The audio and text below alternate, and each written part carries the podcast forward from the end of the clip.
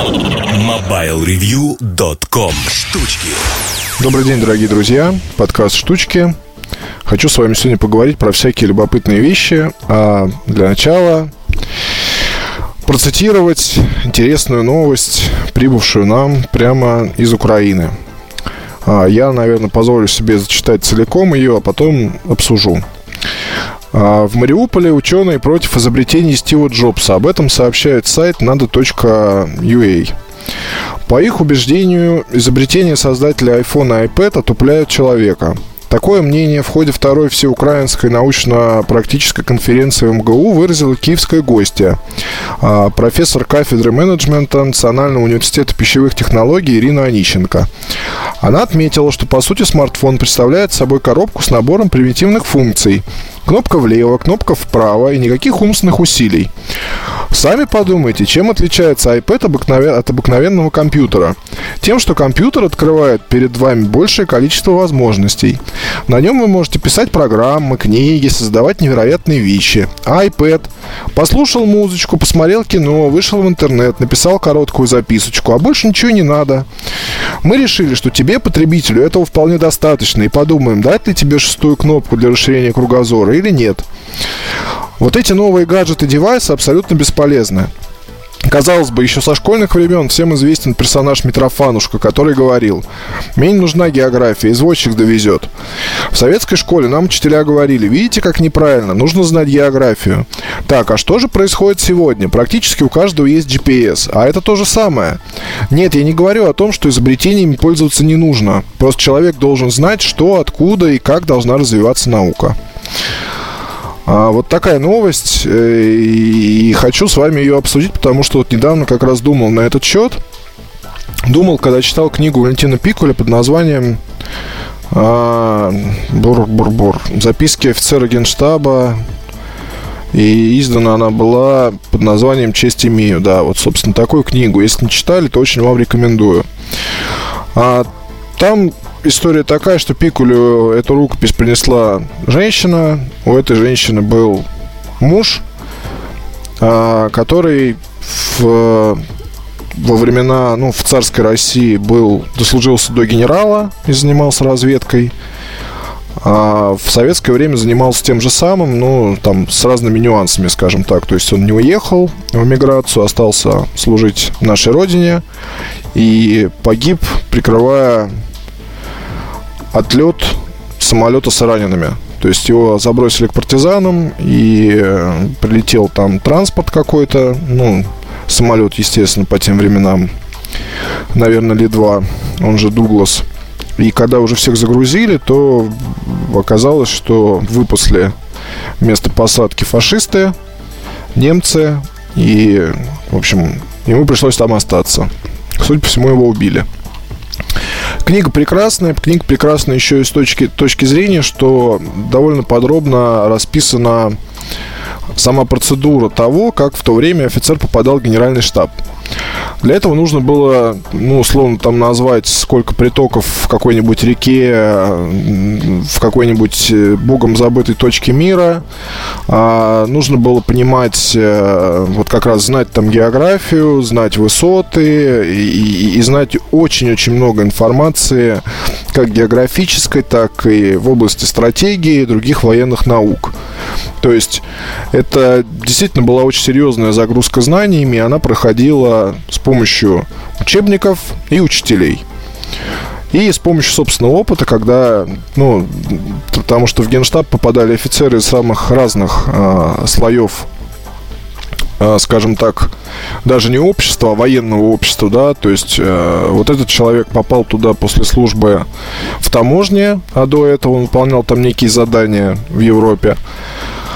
Другие офицеры, соответственно, тоже там из разных родов войск, и у всех э, был свой собственный опыт, но для того, чтобы попасть в генштаб, э, нужно было, было обладать гораздо более широким кругом знаний.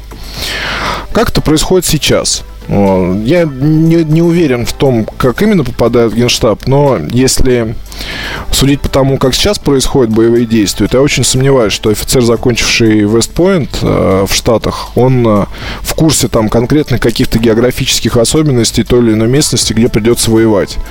А американских офицеров готовят воевать, по большому счету, в любой точке земного шара. То есть это может быть Арктика, а может быть Россия, условно.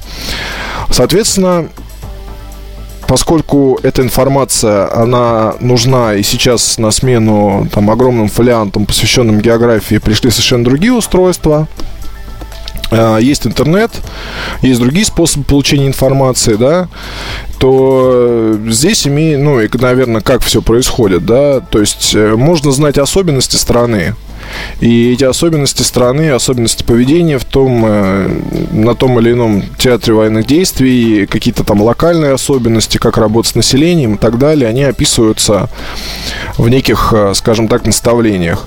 Вот они могут быть в бумажной форме, могут быть в электронной форме и так далее. Если речь идет о конкретных заданиях, то это тоже все расписывается уже перед. То есть это брифинг, да, когда обсуждаются те или иные моменты, выясняются, закрепляются, ну и та-та-та-та-та-та-та. То есть все это происходит таким образом. Просто массивы информации сейчас настолько огромные, что необходимо обладать базовыми знаниями и умениями, и умениями эту информацию быстро, качественно получить, обработать, выяснить, а, уяснить там ее правдоподобность уже потом использовать в своих целях. И в наше время, а, если ты умеешь работать с информацией, то ты уже победил. Если ты не умеешь этого делать, то ты проиграл. А, наверное, не для всех времен такая картина характерна, потому что вот именно сейчас информация стала гораздо важнее, чем была раньше. Собственно, мы, мы в этом информационном поле, ну, я думаю, что те, кто слушает этот подкаст, они в любом случае в этом информационном поле варятся и э, получают как информ, информацию, необходимую для работы и жизни, так какую-то стороннюю, да, то есть банально вы читаете какую-то книгу, увидели незнакомое слово, что вы делаете? Вы можете сейчас легко взять тот же самый планшет, набрать э, в Гугле это слово, получить себе эту информацию, запомнить, выяснить, э, идти дальше. Раньше для того, чтобы выяснить значение какого-либо слова в книге, нужно было достать другую книгу, энциклопедию, скорее всего, там найти его, прочитать, выучить, положить книгу на место, взять другую книгу, продолжить чтение – Сейчас вы можете это же самое действие выполнить э, на том же самом планшете за считанные секунды. Вы находитесь в читалке, тупо нажимаете там, удерживаете палец, э, выделяется у вас какое-либо слово, копируете, вставляете его в Safari, ну если про iPad речь, получаете результат. Женщина, которая вот это все вот говорит, она не права, потому что есть разные люди, есть разные у этих людей цели, задачи и так далее.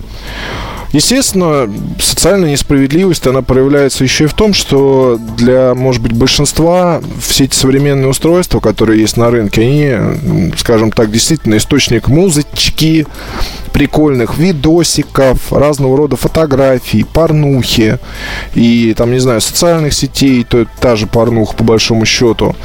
И это, в первую очередь, развлекательный инструмент. Но не стоит сбрасывать со счетов э, ту, может быть, и небольшую аудиторию, которая есть. И я вот лично очень горжусь тем, что на Mobile Review, несмотря на совершенно разные вещи, которые происходят и несмотря на всю критику, которую в наш адрес люди высказывают, но я знаю и верю в то, что аудитория на Mobile Review это все-таки сообщество грамотных, умных, э, любящих эти самые технологии людей, любящих их в, то, в том числе и за то, что это новые инструменты, которые позволяют нам быстрее и комфортнее решать свои задачи. И задачи эти в большинстве случаев это не тупой поиск э, какого-нибудь нового порносайта, да? Хотя это может быть. Но это, наверное, все-таки действительно поиск значений новых необычных слов, которые вам попались в интересной и нужной книге, которую вы прочитаете, и она поможет вам лучше и комфортнее чувствовать себя в окружающем мире. Вот как там использовать эту информацию во благо а не новый роман Дарьи Донцовой. И сейчас говорить о том, что да ну их, это вот все, а вот раньше, а вот в советское время и так далее, ну, это бред.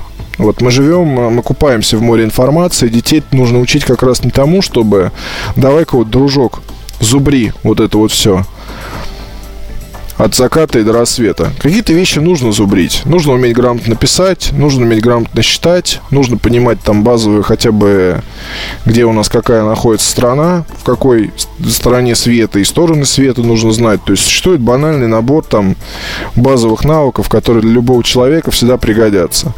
Уметь плавать, не знаю, уметь водить машину, подтягиваться хотя бы 10 раз, ну, если о мужчинах говорить следить за собой, ну, та-та-та-та-та, то здесь можно, с одной стороны, перечислять бесконечно, с другой стороны, это не химия, там, или физика, или еще что-то, что, скорее всего, вам в жизни не пригодится никогда. Умение работать с информацией, умение побеждать. И говорить о том, что да вот кнопка влево, кнопка вправо, да ну бросьте. Киевская гостья, профессор кафедры менеджмента Национального университета пищевых технологий Ирина Онищенко, она, видно, забывает о том, что, или, может быть, не ездит в машине, не попадала в ситуацию, когда ты где-нибудь там, условно говоря, тебе надо поехать срочно вот сюда, и тебе нужно срочно проложить маршрут быстро, и тебе нужно параллельно позвонить, и тебе нужно из смс скопировать и вставить адрес, и тебе нужно сделать тысячу дел, сделать это с максимальным комфортом, а не бегая а, с бумажками. Вот, собственно, почему так. И в будущем, опять же, речь про социальное неравенство. Те люди, кто будут обладать возможностью быстро найти ту или иную информацию, это, наверное, и будет, ну, не то чтобы... Нельзя назвать это элитой, и нельзя назвать это там лучшими представителями человечества. Но уже сейчас у тех, у кого есть интернет, это все-таки немножко другой опыт, чем ну, жизни, в первую очередь, качество, может быть, жизни. В первую очередь, по сравнению с теми, у кого доступа к интернету нет. Я вам могу привести сотни примеров, а, как тот же самый интернет и устройства для быстрого доступа к сетевым всяким делам помогают и экономить, и быстрее что-то находить, и быстрее ориентироваться, и делать кучу всяких вещей быстрее. Попробуйте отказаться от сети. Почувствуйте себя, скажем так, не то что на периферии, а такие, знаете, интернет-дауншифтинг. Попробуйте без интернета, ну, просто посуществовать там неделю хотя бы. Вот, и вы поймете, как себя чувствует какой-нибудь африканский подросток который не то что интернет, а компьютер не видел. И самое, самое крутое, это, там, не знаю, какого-нибудь местного бандита огромная золотая Nokia. Образца 2000 какого-нибудь древнего года. Поэтому, собственно, женщиной я не могу согласиться насчет того, что это тупые устройства. Это не тупые устройства, это тупые люди. Ну, а опять же, я ничего нового не сказал, потому что все это так давно известно, понятно и так далее. Свинью можно нарядить во фраг. Но фраг это ведь тоже инструмент своего рода для решения сам, ну, определенных задач. Это парадно-выходная одежда для определенных случаев.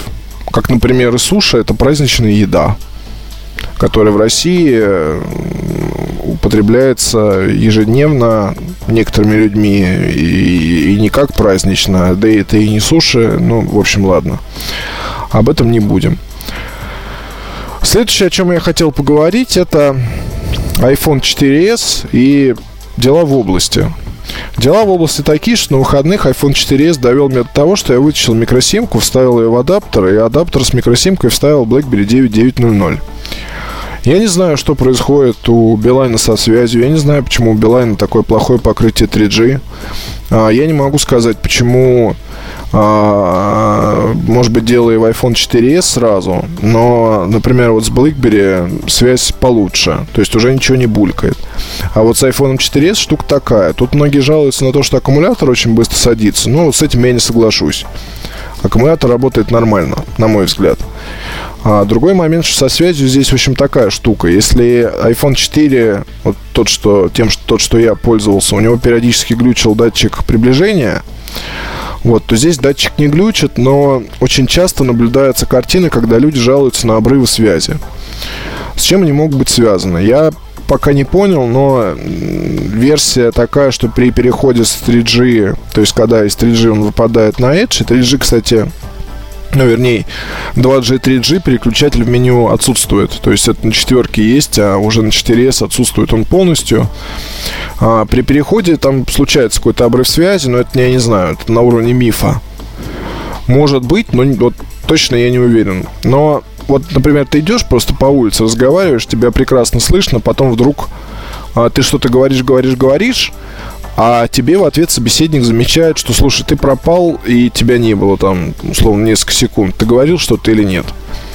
Это очень сильно раздражает, и я вот думаю, что для опыта эксплуатации я попробую сделать такую вещь, э, поиспользовать его с разными сим-картами, то есть МТС, Мегафон с Билайн, и выяснить для, вернее, с какими операторами лучше всего это устройство работает. Потому что устройство на рынке будет жить еще год полтора-два, ну так, если актуальным, скажем, оставаться. И для многих из тех, кто хочет купить себе или перейти с четверки на 4S, эта информация будет адекватно, полезна вот, и нужна. На этом я, наверное, с вами попрощаюсь. Не воспринимайте всерьез все мной сказанное насчет там доступа к информации и прочему. Не думаю, что это даже, ну, не знаю, повод подумать. Вероятно, да, наверное, есть, но в любом случае это все, скажем так, пока, пока это дела, которые сильно проявятся, наверное, в будущем. Сейчас пока, потому что это не так уж и важно. До встречи на следующей неделе. Пока. MobileReview.com